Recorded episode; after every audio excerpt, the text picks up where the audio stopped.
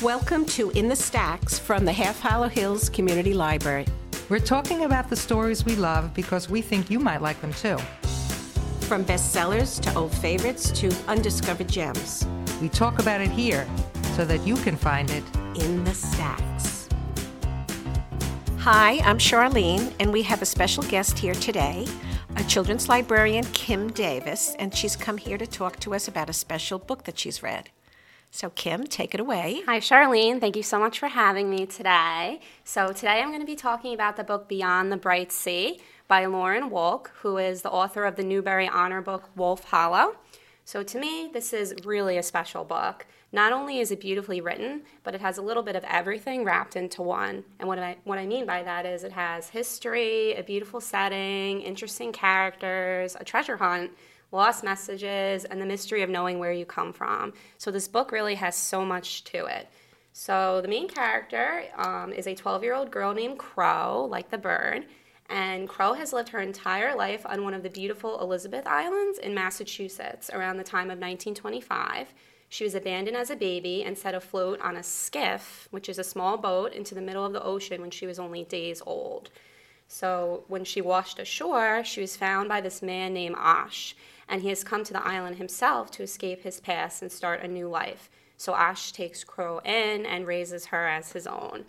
And Ash, along with the neighbor Miss Maggie, are Crow's only companions on the island. And this is because the rest of the island is so afraid of Crow. They fear that she comes from this island called Penakees, which is right across the way.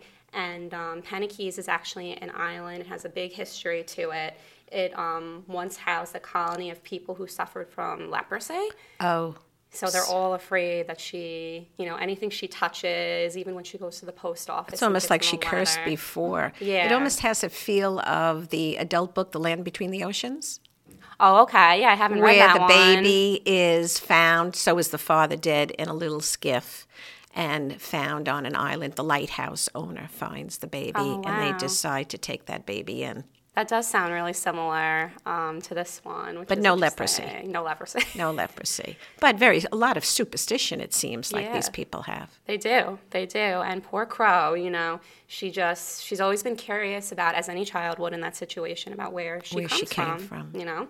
So um, one day she notices she is always exploring, and she notices a light coming from Penakees. So it's either a fire or a light. She's not really sure, but um, you know, And is the this- island deserted? I mean is. it is. So this is very peculiar. You know, everybody's kind of, you know, once she sees this, she's wondering what is going on. So like a haunting almost, it Yeah. sounds. The mystery here. so she journeys across to the island By herself. with um, Osh and Miss Oh. Maggie. You know, they they're her friends and they want to see it through with her. So they all go and she And finds, they've parented her, correct? They have, Yes. yeah. Miss Maggie's almost a mother figure to her, you know, as Ash is a father figure.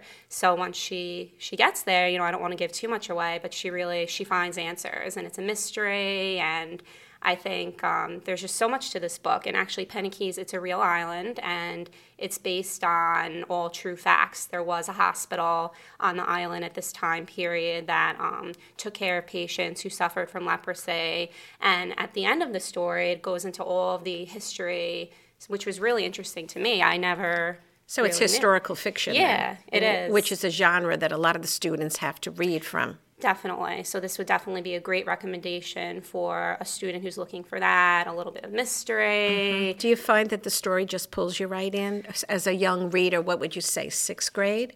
I would definitely Newberry's s- fifth, seventh to seventh round. Absolutely. That's what I would say. And I think it does, you know, to get into it a little bit, but once you're in it, you're in it. You know, you need to know what happens and, you know, definitely Mm-hmm. Page turner. Yeah, yeah, absolutely. And the language of this book is just so it's so beautifully written. Besides everything else, um, just some of the passages are just for anybody who loves words and the setting. You feel as if you're there. You can almost you can smell descriptors. the salt water. Yeah, you feel you hear the waves. It's just it's so Mm-hmm. incredibly written.